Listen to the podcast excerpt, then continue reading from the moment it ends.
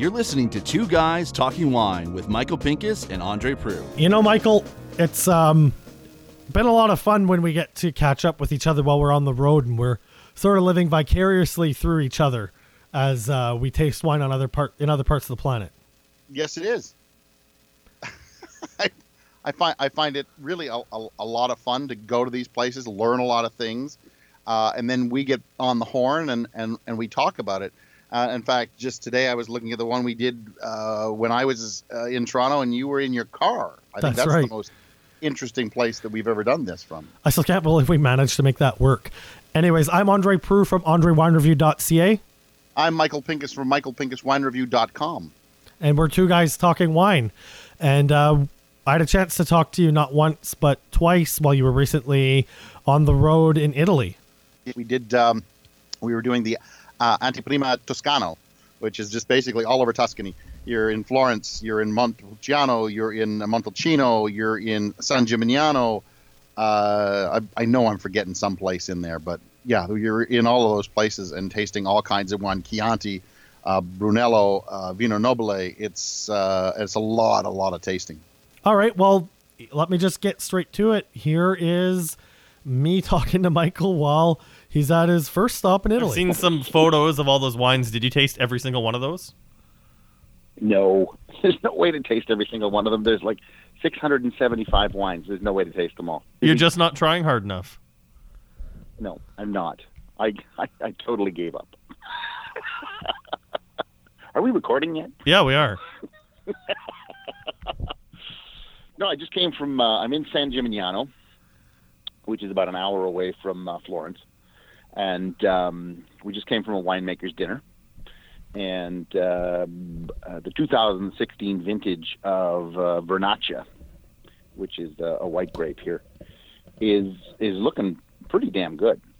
Uh, sadly, I don't think we're going to see much uh, of it in Ontario, but um, I think 16 is a really fresh, nice vintage. Are we going to get anything in Ontario that would be kind of comparable, or certain labels we should keep our eyes open for on the shelf? Um, I'll tell you that I don't see much Vernaccia, and I think that would be the kind of thing that would come through vintages. Um, I, I just mention it because that's where I am right now. I'm in San Gimignano, and I'm sitting out on uh, on a deck or on in my on the veranda of my hotel room, looking out uh, over the twinkling stars and the and the the cypress trees, and I'm smoking a Tuscan cigar. I just want people to think that you know we wine writers that's all we do. Well, maybe you could see if you can get us a, a, photo of the view that you're seeing maybe in the morning, and we'll make that the the banner for this podcast when we finally get it all together. Actually, I have it. I took I took it at sunset tonight. Excellent. It's really nice. So yeah, why, why don't you why don't you why don't you tell our wonderful audience? I guess before we move on to that, and I get to my first question, because here's how this episode's gonna work. I'm gonna interview you about what you're doing. But for the uh, per- particular wine that you were talking about, if there's a wine agent listening to this, uh, maybe there's an opportunity to bring some to Ontario, maybe on consignment. Uh, how much does a bottle of what you're drinking cost? Vernaccia, it's it's not a very expensive wine. It's a it's a white wine, especially when it's fresh and fruity. Uh, you know, you talk to producers here, and it's three, five, six euros. So you know, even less than that. Let me be honest. You know, you're looking at you know buck fifty, I, I know we're in euros. I always say a buck fifty or whatever. But some of these things are super cheap over here at what they call ex cellar, which is right from the cellar door. And uh, you know they'd come in. I would think a Vernaccia should come into Ontario anywhere between ten and and fifteen dollars. Well, there you go. So if you're an agent listening to this, there may be an opportunity for you there and I and the 16, as I said, was a great vintage. So, but what I'm really here for was uh, well, for the last four days anyway. Uh, we were in Florence, Firenze, uh, as people keep saying. They, they say they don't understand where Florence comes from. It's called Firenze when you're here. It, it gets all stuck up and stuff. But um, what I've been chasing is Chianti for the last uh, four days, and I, I know a lot of people have said to me, "Hey, I'd love to be in your luggage and go taste all these wines that you're getting to taste." But what people don't understand about a Chianti, it's a very acidic wine, and it plays havoc on your teeth. And uh, I look in the mirror every uh, afternoon when I get back from tasting between 100 and 150 wines, and I look like any kind of rummy on Yonge Street. Wow, well that isn't that a mental picture, but it has been interesting to look at the the photos. Anyone who's following you on social media, we've seen this uh, giant hall that has looks like a table down the middle that is literally just covered with bottles. That's exactly what it is. It's got 675 wines that go straight down the middle. And I did take a video of it. I don't know if you got a chance to look at it, where I started at one end and I just started walking. Uh, and I realized this is getting longer and longer. So I started walking even faster. And at the end, I said, Is that enough wine for you? So. Well, the answer to that theory, question is no. It's never enough wine. but uh, I'm, I'm, I'm a little concerned if that's if that's where you're at already. Yeah, well, concerned about what, Andre? I'm just concerned about your well-being and, and your your mental state of mind that you think that that's uh, too much wine. That's too much wine for one day. For four is fine. And actually, here's here's the funny part. That's the Chianti. The, what I took the video of is the Chianti Classico, okay. which is a two-day program. There's also the Chianti Lovers, and then there's just uh, what they call Anteprima Toscana. Now add another, so you you look at 675 wines, then you're looking at probably another two to 300 wines in each one of those other things, and you're looking at almost 800 to 900 wines able to be tasted. And there's no way to do it, or else I don't think I'd ever make it home. You know what? This is almost a little bit of uh, of perspective. Uh, you and I, we both love our local producers and um, this is just a bit of perspective on how small Ontario is in terms of a, a global producer. Because you're in one region of Italy drinking one type of wine, and you've got 900 to taste, and I'm sure that's not even yeah. that's not even all of them. No, it's not, and it's. But here's what I can tell you though, and and, and this is this is really interesting. Um, the 2015 vintage in Chianti is fantastic, almost across the board. As you know, and I know, and listeners know, you know, you do get some duds, but I mean, almost across the board. We try. I tasted uh, almost a hundred 2015 Chianti Classicos, and that's just the uh, classical uh, designation. And I would say 75% of them were good to outstanding. It's just a really great vintage 2015. So it's going to be hard to find a bad Chianti Classico when they come to Ontario. I'm sure the LCBO can find them, but let's hope they don't. Well, fair enough. So, I mean, we know that we know that you're there. We know that you're yeah. there. Um, who else is there that has been invited to this? Like, what? Who's who are you tasting wine with? Well, there's there's wine writers from all over the world. Um, this is a huge event, and uh, we have people from you know from from Russia. They seem to be in the news these days.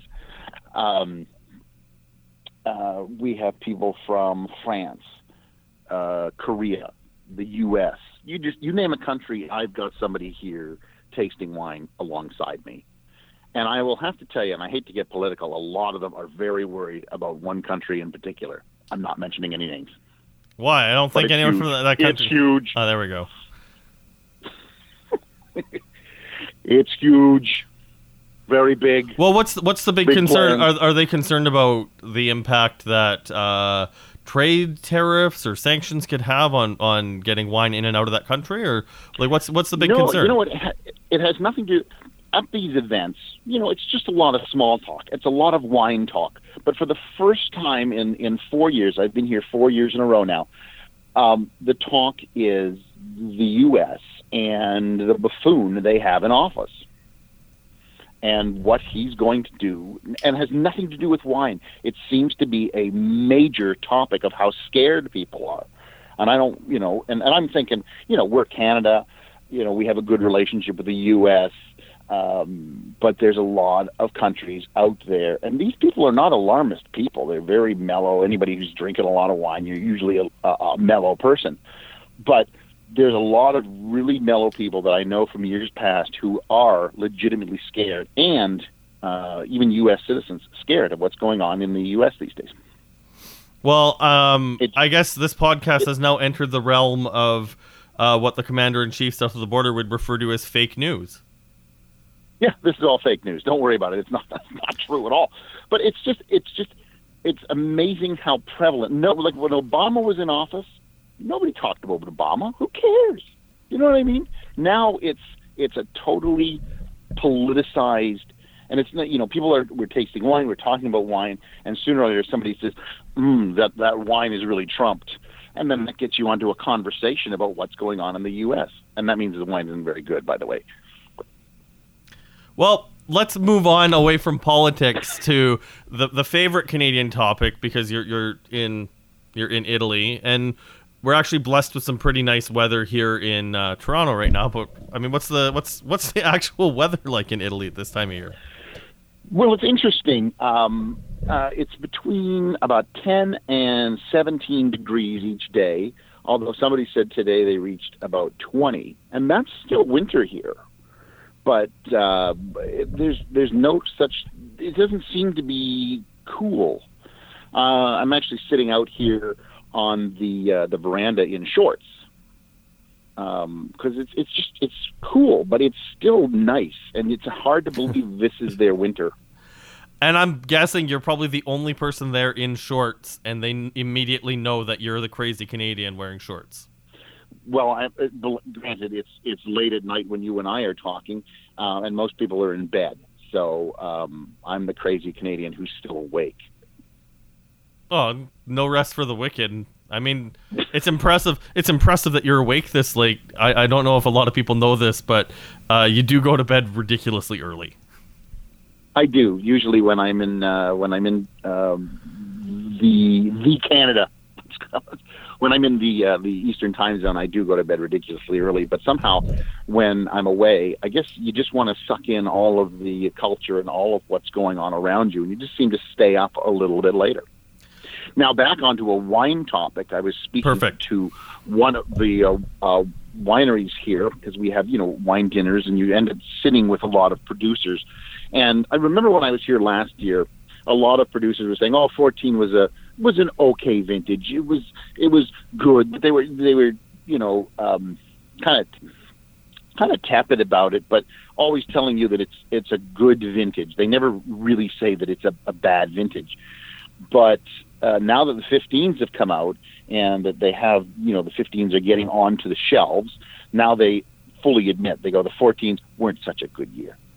And that they really are looking forward to what's coming out in 2015. Well, there you go. So, for the people who are listening to this podcast, um, when can we expect to see some notes or blog posts at Michael Pinkus uh, winereview.com on what it is you're tasting? Well, they're they're coming out. Uh, I wouldn't say daily, but uh, they're coming out uh, sporadically. I know the the Chianti Lovers is already out, and the um, Anteprima Toscana is already out. Tusc- uh, the Chianti ones itself, Chianti Classico, they take a little bit longer because there's a lot more wines. Uh, from here, uh, we're doing Vino Nobile and then Brunello. Now they're smaller tastings, so they'll probably come out a little bit sooner. But I, I would think, you know, by uh, by March, April, they'll all be out, and that's that's when you're going to be starting to hopefully see some of these wines maybe making their way uh, into Canada. Although the LCBO is a little bit slow, I would think you know we're going to see them uh, on our side of the pond September, October, and later than that. But by then, those wines are, are going to you know start to you know really come into their own and and and and lose a little bit of that baby fat, as you would say. So, what do you have coming up for uh, the rest of your trip? Well, as I said, we're going to go to uh, Montepulciano and uh, Montalcino. Uh, we're going to be tasting Brunello. We're going to be tasting Vino Nobile. And uh, after that, I'm going to be in Faenza to taste some uh, Sangiovese Romagna. And then I'm coming home, and I'll be very happy to be there. Because, as Dorothy said, there's no place like home. Well, there we go. Okay, I was a little jealous at the, the thought of you sitting outside of a hotel room smoking a cigar in shorts. While even though we've had a pretty mild winter in Toronto, the weather was definitely shittier here than it was there. It definitely was, and uh, it's really interesting to get that cigar. I had to put my email down, and I'm like, and, and my address and everything, and I'm like, I'm from Canada, and he's like, oh, that's fine. so, uh, and I've already received an email from them telling me, do I want to buy more cigars? And I'm like, probably not. That's too funny. But, but uh, it was a really good cigar. And while I don't know if you heard me out there while I was talking to you, I was actually drinking a bottle of water, uh, not a, a, glass of wine, because I'd been inundated with wine even even that day. And um, it was my first, uh, I think, my first full bottle of water that day, and it was a 750. And I was like, I need water. That's crazy. Yeah. Um, now for your second stop I know this one's going to be a little bit harder to hear, but there's a lot of information in it, and I can't believe you told him to his face that uh, he's my man crush. But oh I, yeah, your wine your wine writer man crush. I've really made Michael no. Godel was was there with me, and it turns out he wasn't feeling well, so that was really nice of him to come in, and we perched ourselves. Uh, on the edge of my bed because that's where he came in, and I, held I held my phone and we talked into it. So that's probably why the the sound quality is not the greatest. And we do appreciate him joining us because there was definitely a, crash course in uh, the definition of Chianti Classico, and it was nice that uh, we got to hear some of the stops that he made. Uh, Michael Godel writes for Wine Align and has his own blog, godello.ca. That is definitely worth reading.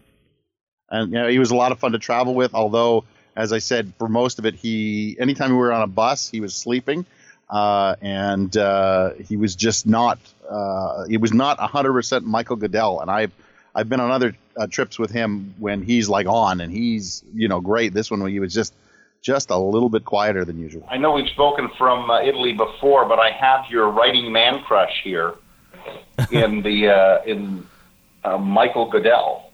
Oh, I think it's the other guys in the shower. Oh, yeah. so, so, I thought we'd bring him in to get another take because uh, Michael has done kind of an alternative version of uh, of Italy that I have. I have been uh, to um, all the all the tastings and the anteprima part, and while Michael has done uh, a number of the anteprimas, he has also gone off on his own with some producers and got uh, a look at the countryside and you know obviously got the producer's point of view. So I thought we'd get him in here for a few minutes, talk about what his uh, version of Italy that he has seen this time.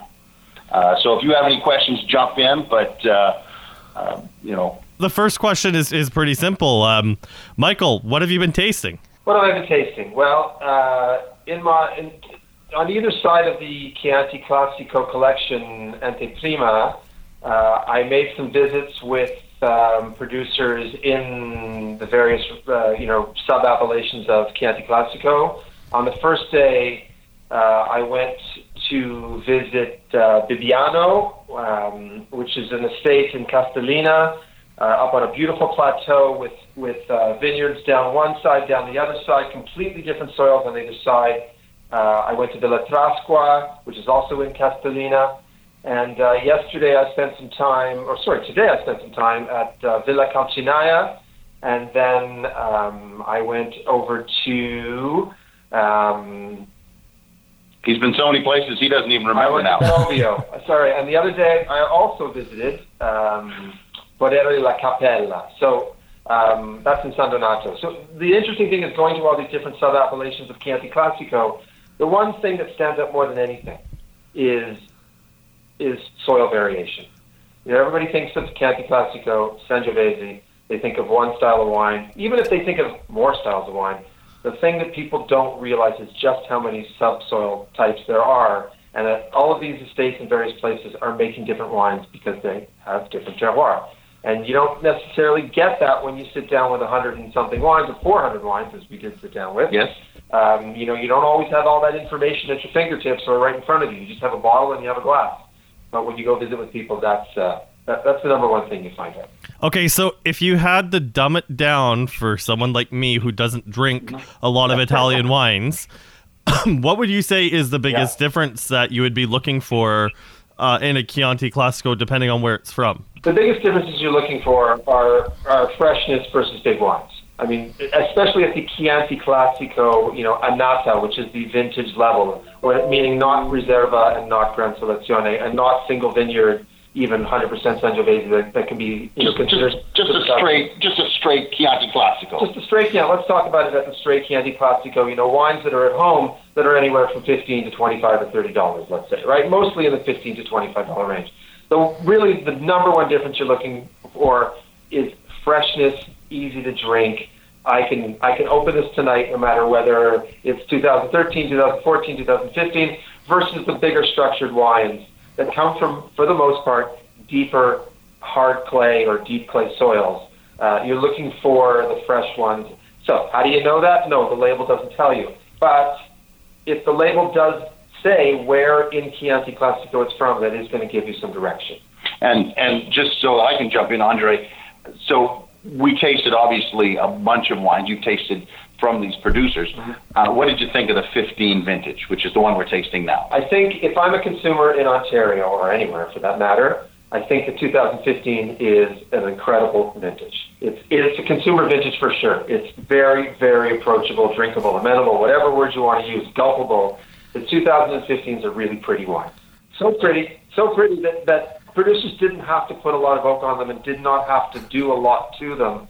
And hopefully, for the most part, I'm sure you feel the same way. The ones who didn't made very, very, very great, you know, made great wines. Yeah, the, the fruit is, is there. Yeah. Uh, as I told you earlier, I think Andre, I thought the fruit was there. I thought the 15s, you know, pretty much across the board. You're always going to get bummers, but across the board, they were, were good wines. Mm-hmm.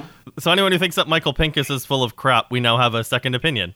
Yes, that's uh, basically what I. That's why I brought Michael in. Yes, but here's what, here's where I'm going to diverge. So, and I don't think Michael and I w- will ever completely agree on this, but I have a soft spot for 2014. I don't. I did not. Uh, I was here for 2014, yeah. and I thought they were a harsher wine. And uh, having spoken to producers about 14, they are ecstatic about 15. Uh, and a lot will admit that 14 was, now they'll admit anyway, they wouldn't last year, but they will admit 14 was a tougher vintage. And good producers make good wine. That's just the end of it. it and it's the same in Ontario, it's the same all, all over the world. A good producer who watches his crop, uh, is in the vineyard, knows what's going on, will always make a good wine no matter what the vintage a lazy producer will make lazy wine, and the vintage will show that. Absolutely. But here's where I'm going to, to go away from this. So, in my visits with the producers on these two days that I toured in Chianti Classico, the one thing that every one of them, to a, to a producer, agreed upon about 2014. Now, there's the, the, the caveat here is that all the producers I, I visited with are really good producers. Yes, that is true. Okay, so I wasn't visiting with duds. I wasn't visiting with lazy people. I was visiting with producers who walk the vineyard every single day during harvest and bite into their grapes. And when the when the bottom of the skins does not send searing problems and waves into your brain, uh, they know that their fruit is ripe and ready to go, and then they chew on the green, sorry, on the brown seeds, and when they crunch, they know they have perfect fruit. These are winemakers who walk their vineyards every single day in September and October. So these are really good producers. There's nothing lazy about them. They like 2014, and the reason they do is that it reminds them of some great older vintages that were that were not discussed in any positive light at the original time. We're talking about in Chianti Classico, 1998 uh, 2004, uh, a little bit 2005, 2008. These are vintages that have actually stood the test of time when great vintages like 1997 have actually fallen apart a little bit. So that's what 2014 is, but you have to be very selective.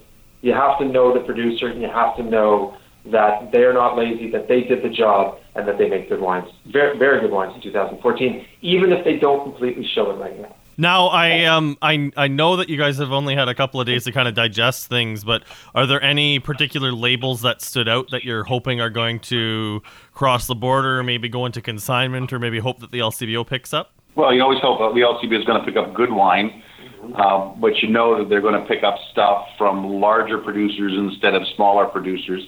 That's just the way the LCBO is. Uh, I'd probably have to go through my notes again to get a list of of who I would hope the LC would one would pick up, or two that are going to be coming in.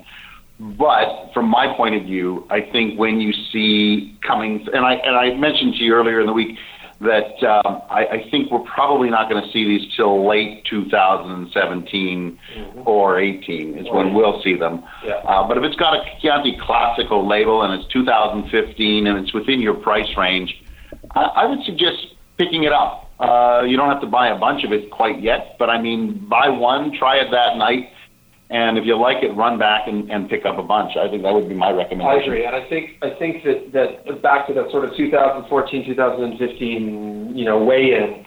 If I were if I were telling consumers, I would tell them to go buy 2015. And I think it's a vintage that's going to convince a lot of naysayers and a lot of people what Chianti Classico can be and what it's going to be going forward.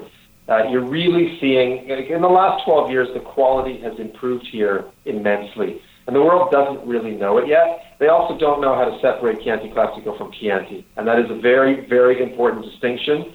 Chianti Classico is a very specific demarcated zone. The vineyards have nothing in common really with Chianti. And I know it's Sangiovese and it's Sangiovese, but Chianti Classico is a completely different animal. And 2015 is the vintage for people to get back into it. Yeah, and you can tell when you when you when you taste the three different parts of the Chianti Anteprima that we went to, which is I don't even know what it's called. I call it the also rans, the other people that are on the the outside. Then there's the Chianti, which is I guess the inner circle, mm-hmm. and then the middle, the heart, the heart. is the Chianti Classico. Yeah, yeah. And there are some good wines in those mixed consortia yes. that we're talking about on the outside, Montecucco um, and uh, Morellino di Scansano. Scansano. There are some good wines. Maremma, there are really good wines, but you really have to work hard to pick them out. Yeah. You know, and so I wouldn't call you know more than also ram. I would call, I wouldn't call them that. I would actually sort of refer to them as wannabe or you know, given that the old well, I, I wrote an, I wrote I, I wrote an article that basically said at some point years ago, some guy walked into France and he said, you know what, uh, and he came back to wherever he was and he said, you know, there's a place in France that begins with a B. I can't remember it right now, uh, but I see big things coming from it and that's kind of what that what I call the also rans. They are on the on that outer circle, and yeah, they're they're they'll they'll come into their own. They'll come into their own. The bigger the the, the inside gets, the more the waves will spread out, and there just has to be you know the pie gets bigger. So um, we'll see we'll see some improvement, but it's going to be low and slow, right? Where you know you can come back to Anteprima in five years, and that mixed consortia tasting is not going to be that different than it is now. No right? It's going to take a long time for for those people to, to really you know make tracks. It's, it's, it's funny that a guy who uh, knows barbecue would say low and slow. Oh, I think yeah. also think it's low and slow. That's how I, that, I live my life low and slow, Andre. You know that. Absolutely. Well, I think on that note, uh, I'll let you guys get to bed because it is quite late where you are. But I, I do want to thank you very much uh, for for joining us on Two Guys Talking Wine and uh, where can we expect to see some of your notes on this trip when you uh, get them all together? Hmm, good question. Um, I'll definitely do do some early writing when I first get home. Uh, I'll publish some probably Chianti Classico notes first before I do anything else. Uh, so you know, on my blog at Godello, and I'll there'll, there'll be a, a Wine Align article at some point, but I don't think that'll happen in the first month or two. It'll probably happen later in the spring, uh, maybe in April, let's say. Um, but um, I'll be putting up my notes on on Wine as I go, and then when I have a certain thematic put together, then an article will go up on Godello. That's for sure. Well, as you said, I know he wasn't uh, feeling great, but. Uh, it was really great of him to, to join us. And as he said, if you go to godello.ca, you can, or Wine Align, you can uh, get some of the notes on some of the wines that he tasted while he was in Italy. But uh, that wasn't your last stop, was it, Michael? No, I had two more after that. I was uh, I did uh, Brunello wines, and uh, I was very happy with uh, with what I tasted uh, in Brunello. Um, for the most part, I, I, think the the problem with the Brunello tasting this year is in previous years they've had uh, two days of tasting. and this year they only had one day of media tasting and then one day of walk around tasting. And I always find it hard to really take good, proper notes, uh, clinical notes, when you're walking around. Uh, so um, the second day, I, I really wanted to concentrate on the 50 or so reservas that were available because somebody said they were absolutely outstanding. Uh, and unfortunately, I just never got to the reservas. I did most of the um, just the regular Brunello. So then the, the second stop that I had was uh, to Romagna, and um, you know with with uh, Vini ad Arte, and uh, I've been to that event uh, two years in a row, and uh, I I was really blown away this year. Well, let me say in, in previous years the wines have been good, okay to good, average, I would say. But the 2016 vintage, in my opinion, for the Romagna region is a real turning point. One, it was a great vintage for them, but they are really finding their stride with their Sangiovese and the Albana, which is their, their white grape. Really lovely, really tropical in, in nature uh, in the 2016 vintage. But the Sangiovese is just outstanding. I was very impressed. So when you see Romagna Sangiovese coming through uh, any wine store that you're at, I would I would pick up a bottle and give it a try. I think you will be impressed. I'll definitely put that on my list. Um, as I've said several times on this podcast, Italian wines are uh, a little bit of a weakness in my in my wine knowledge. So it's always nice to get a bit of an education from you, and and uh, I've just kind of opened my opened my eyes to what's going on in Italy. Yeah, Italy is is continues to be fascinating. Uh, I know that you during the um, uh, the big tasting that happens in uh, November every year uh, work, but you really should try and find a way to get to that tasting um, and uh, stumble home from it. I'll see what I can do. There's a lot of Italian wine at that. I'll see what I can do. I guess now we can uh, maybe tease ahead to what we've got on some other podcasts. This one was definitely special to get a chance to have uh, a guest star and catch up with you on the road. But uh, I think coming up very soon, we have our podcast with Alan Jackson. And uh, if you're a country music fan, you're going to be very disappointed. Wait, wait, wait, wait, wait. Hold on, hold on. It's not that Alan Jackson. No, we're talking about Alan Jackson of, of Jackson Triggs. So we're uh, definitely trucking along with our, our legacy series. And uh, make sure you subscribe to this on iTunes. Leave us a, a review if you like it. Uh, we're two guys talking wine. And uh, Keith Urban will be on the one after Alan Jackson. Yeah, I'm sure.